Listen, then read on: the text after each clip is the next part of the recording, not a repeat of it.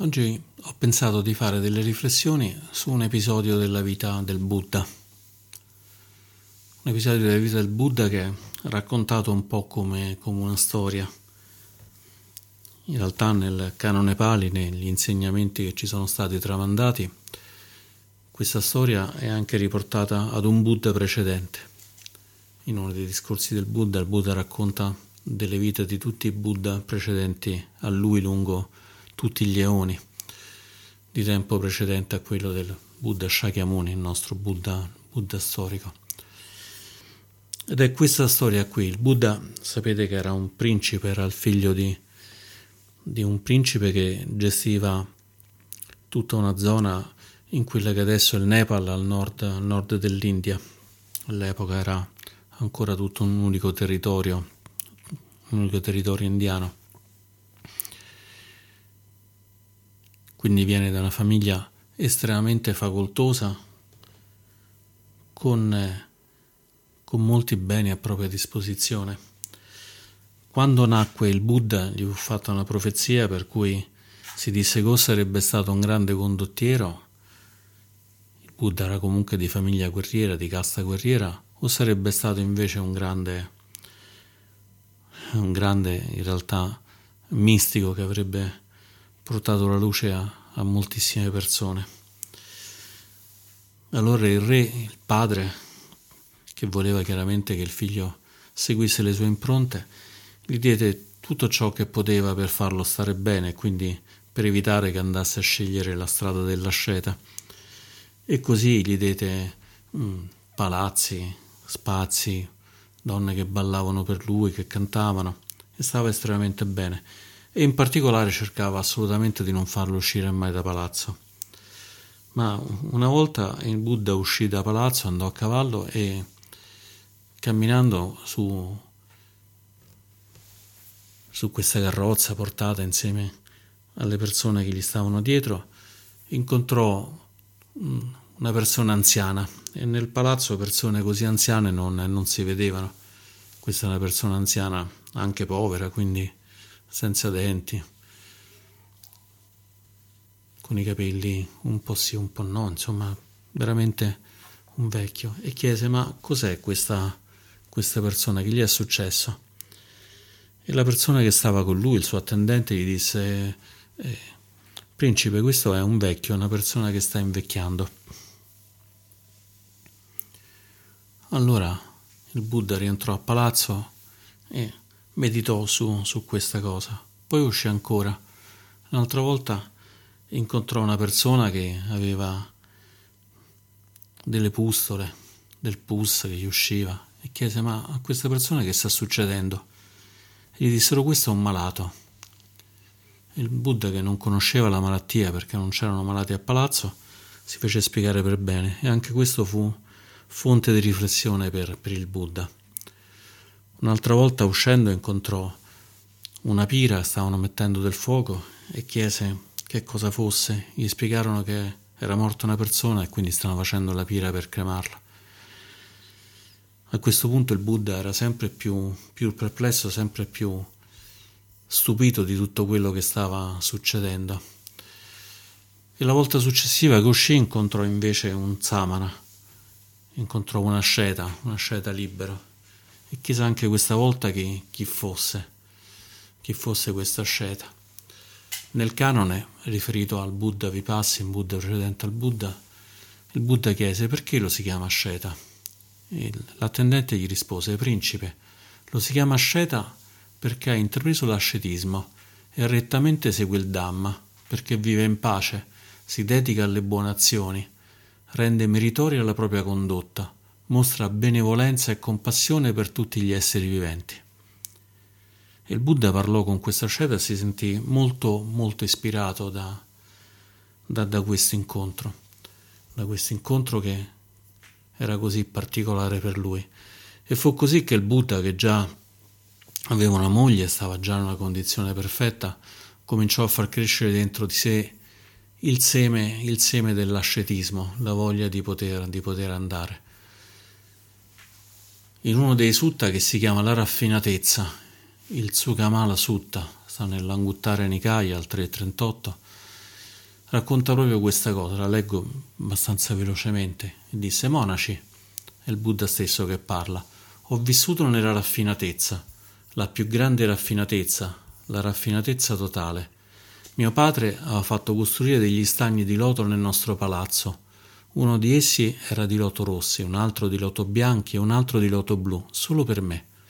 Non utilizzavo che legno di sandalo che provenisse da Varanasi così come il mio turbante, la tunica, i vestiti, il mio mantello. C'era un ombrellone per proteggermi sempre dal caldo e dal freddo. Avevo tre palazzi, uno per la stagione fredda, uno per la stagione calda e uno per la stagione delle piogge. C'erano sempre a distrarmi dei menestrelli, tutte donne, e non scese mai una sola volta dal palazzo, mentre i servitori gli operai membri degli altri focolari mangiavano della zuppa di lenticchie e riso cotto, nella casa di mio padre mangiavano invece del grano, del riso bianco e della carne. Sebbene dotato di una simile fortuna, di una raffinatezza tanto totale, il pensiero mi venne. Quando una persona non istruita, una persona ordinaria soggetta all'invecchiamento, ne vede un'altra che è vecchia, diventa inorridita, umiliata e disgustata di questa vecchiaia, in memoria di questo che è anche soggetto all'invecchiamento. Se io, che sono anch'io soggetto all'invecchiamento, dovessi essere inorridito, umiliato e disgustato vedendo un altro che è vecchio, ciò non sarebbe corretto da parte mia. Osservando ciò, il veleno che è tipico dei giovani questo attaccamento alla gioventù cadde interamente. E la stessa cosa avvenne per quando si incontra una persona malata, dove si prova disgusto di questa malattia, ci si inorridisce di questa malattia. Ma il Buddha, riflettendo sul fatto che anche lui era soggetto alla malattia, andò oltre e gli permise di far cadere questo veleno, questo attaccamento per la salute, per l'essere sani. E la stessa cosa disse il Buddha di quando si vede una persona morta. Si può inorridire, sentirsi umiliati e disgustati, dimenticandosi, dimenticandosi che anche, anche noi moriremo. E il Buddha disse appunto, e se io, che sono soggetto alla morte, dovessi essere inorridito, umiliato e disgustato, vedendo un altro che è morto, ciò non sarebbe corretto da parte mia. E così anche il veleno che ha la persona vivente per la morte cadde interamente.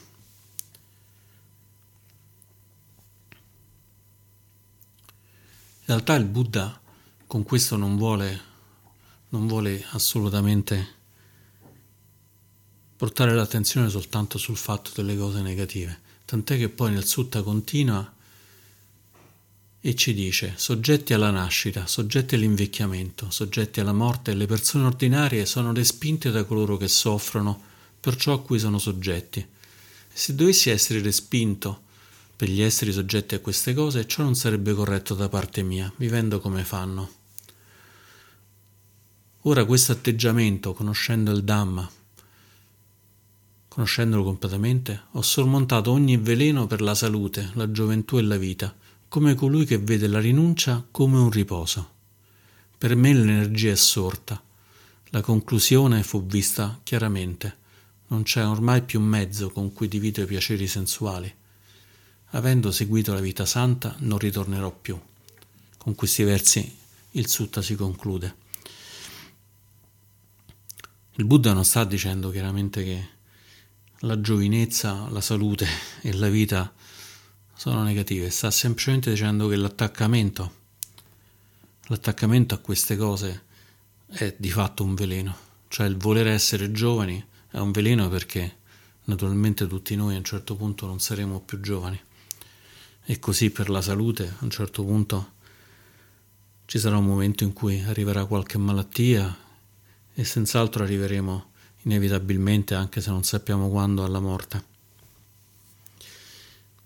E queste tre sono proprio tre delle cosiddette cinque rimembranze, quelle che il Buddha ci invita a fare tutti i giorni, cioè quello di dire c'è la malattia, anch'io morirò, c'è la vecchiaia, anch'io invecchierò, c'è la morte, anch'io morirò.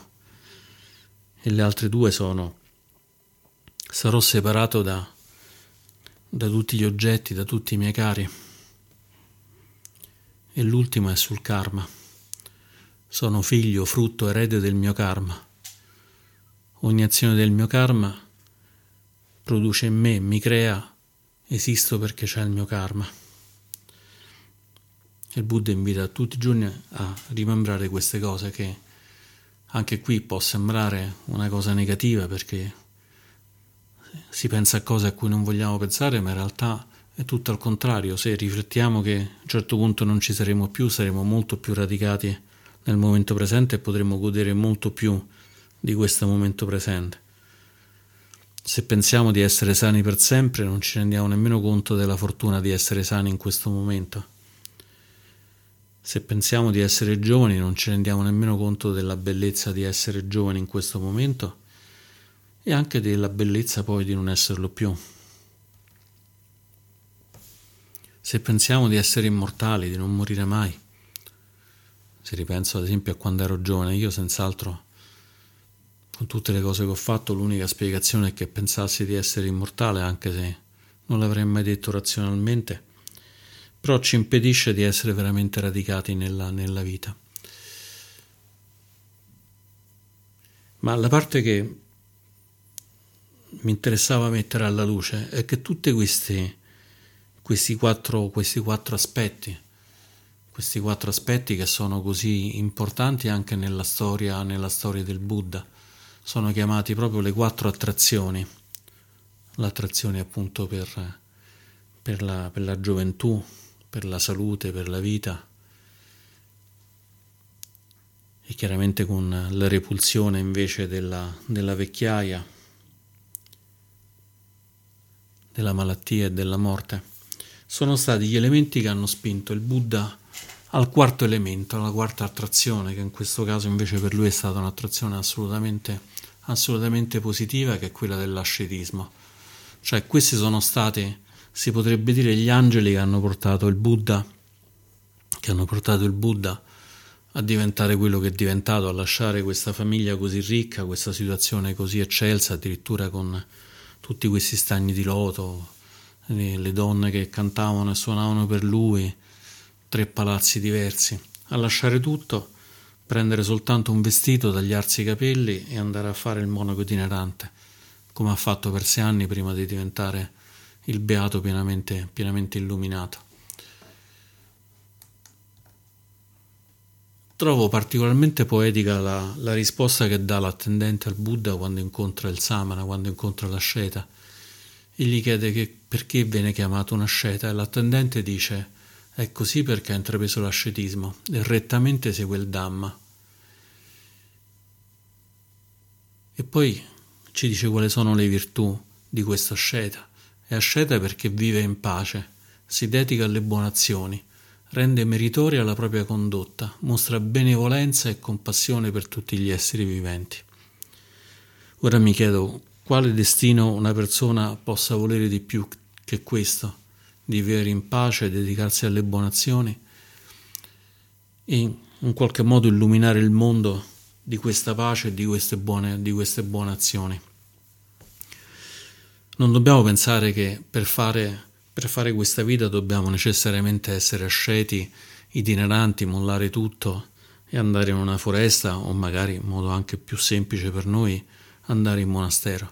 Chiaramente chi va in monastero sta facendo la vita santa ed è probabilmente la vita migliore che, che potremmo fare.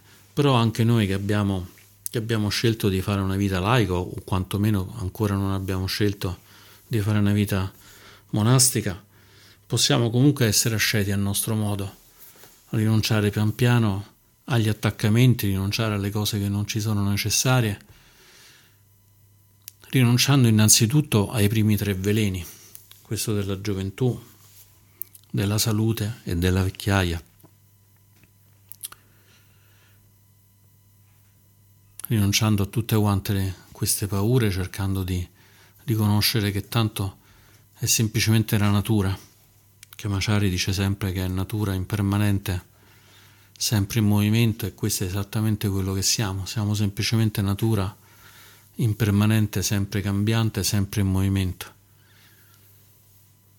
Questa meditazione che abbiamo fatto sugli antenati possiamo riconoscere che siamo semplicemente un effetto di, di questo continuo modellarsi degli antenati. Non siamo separati dagli antenati, non siamo separati dalla Terra, non siamo separati da niente, è semplicemente la Terra che ha cambiato, l'energia che ha cambiato forma. Ed eccoci qua. Per cui perché avere paura dell'invecchiamento, della morte, quando sappiamo che è semplicemente un processo di lungo e infinito, di infinito cambiamento. Lungo e infinito cambiamento che non tocca noi, non c'è un sta succedendo solo a me, è una cosa che succede a qualunque cosa che sia nata.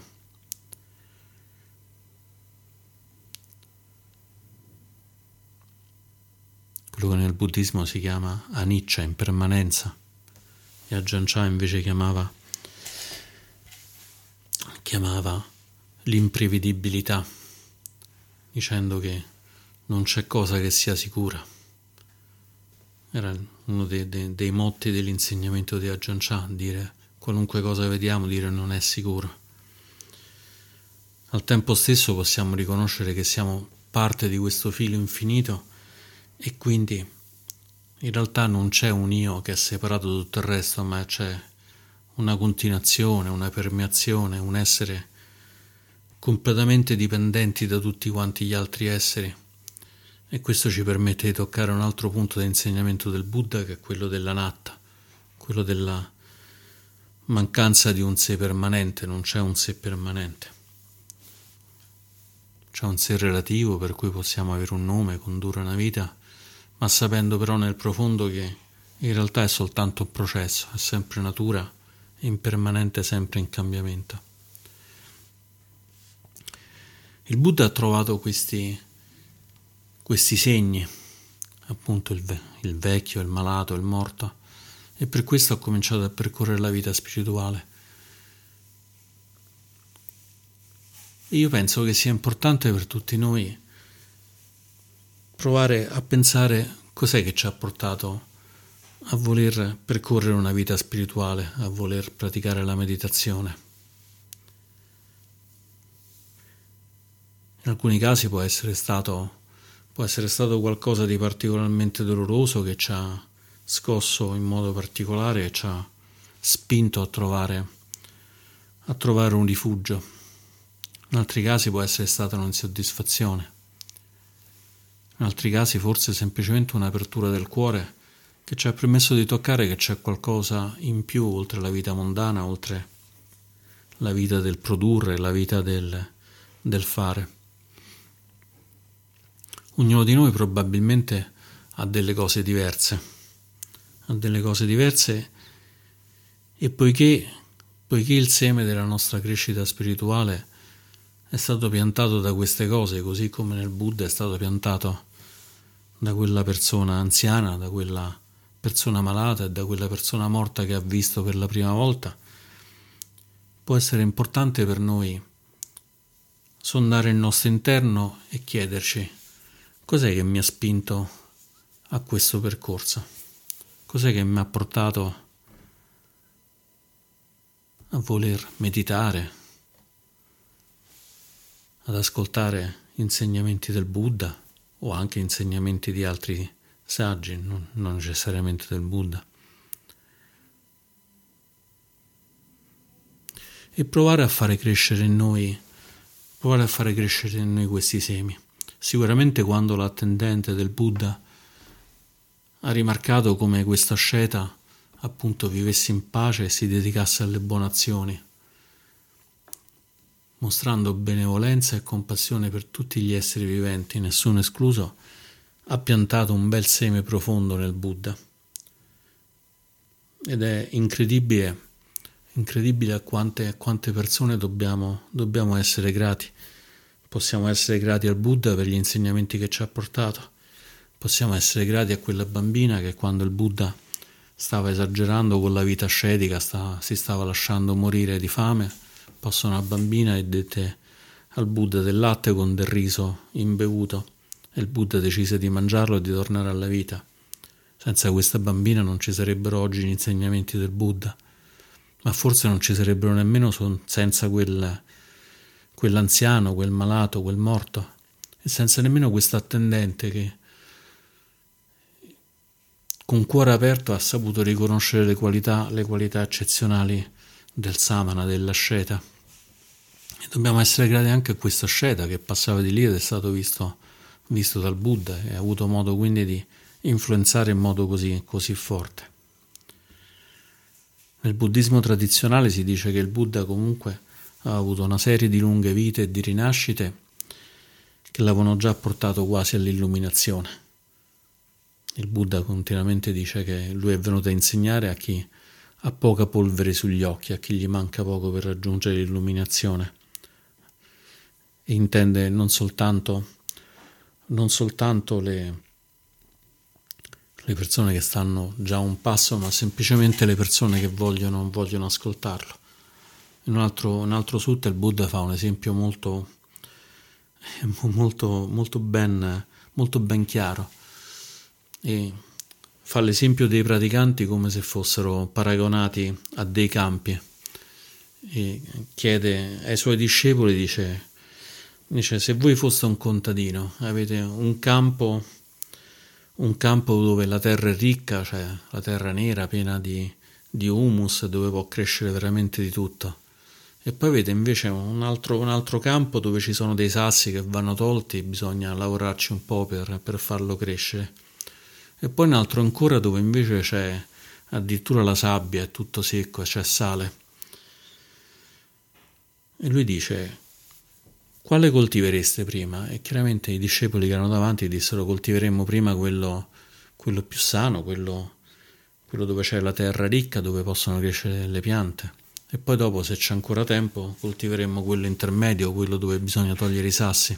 E forse, ma solo proprio se abbiamo voglia e tempo, coltiveremmo quello con la sabbia, con la possibilità, con la possibilità di far crescere qualcosa da, da mangiare agli animali, ma non so se ne abbiamo voglia. Il Buddha rispose che delle tre categorie di, dei praticanti, chi assomigliava, chi assomigliava al, al terreno, al campo ricco, era quelli che erano già disposti a fare una vita ascetica, a seguirlo direttamente nella vita, nella vita monastica. Mentre, mentre il terreno, quello con i sassi, che bisogna togliere i sassi e poi dopo si può coltivare, sono i discepoli laici e le discepole laiche, con cui bisogna lavorare un po' di più, ma si può comunque arrivare a produrre buoni frutti.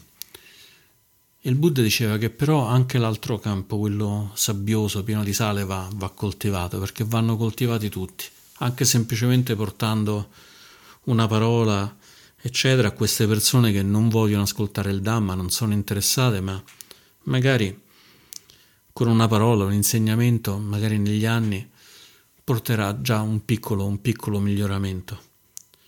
E quindi tutti quanti abbiamo questa possibilità di, di far crescere frutti e di, e di crescere nella vita, nella vita spirituale. Noi come laici stiamo senz'altro in questa situazione pieni di sassietà da portare via parlando con una persona del gruppo mi diceva penso che i monaci siano arrivati lì perché magari hanno sofferto molto. Probabilmente per qualche monaco per qualche monaca è anche vera questa cosa, ma mh, mm, conoscendone ormai più di uno, devo dire che non è sempre vero. Alcuni monaci alcune monache semplicemente si sono, si sono sentiti di dover fare il massimo per la propria vita spirituale, forse proprio perché si trovano già in una condizione, condizione migliore di partenza. Allora, per questo è importante per noi riconoscere in quale di questi campi siamo e qual è stato il seme che ci ha portato a voler sviluppare, sviluppare questo percorso. E poi gentilmente, giorno dopo giorno, cercare di pulire la nostra vita, toglierci questi veleni i veleni del voler essere sempre giovani, i veleni del voler essere sempre sani, di non voler morire mai, di non volerci mai separare da tutto ciò che c'è caro. Perché una volta che stirpiamo questi veleni non, non otteniamo una vita arida, ma in realtà il cuore ci si apre e ci si apre verso, verso tutto ciò che esiste. È per questo che si diceva che il Samana, la Sheta, mostrava benevolenza e compassione per tutti gli esseri viventi, proprio perché non c'era più un io da mettere davanti agli altri, allora il cuore si apre e si diventa, si diventa sempre più ampio. Tant'è che il Buddha si dice che sia vasto come l'oceano, e quindi non certo arido come un campo di sabbia, è tutto il contrario. E per far questo serve una vita spirituale che passo dopo passo, anche quando non ci sembra di andare da nessuna parte, anche quando ci sembra di andare all'indietro, in realtà non c'è un andare avanti e un andare indietro nella vita spirituale, c'è soltanto un lasciare andare, non c'è da raggiungere niente, non c'è da, da, da sforzarsi per nulla. È proprio quando non ci sforziamo che in realtà riusciamo a lasciare andare i pesi e a raggiungere questa maggiore, maggiore libertà. E questa maggiore libertà, questa infinita libertà, vasta come l'oceano, L'auguro a tutti noi e a tutti gli esseri e che la nostra pratica possa essere di aiuto per noi, per i nostri cari e per tutti gli esseri. Grazie.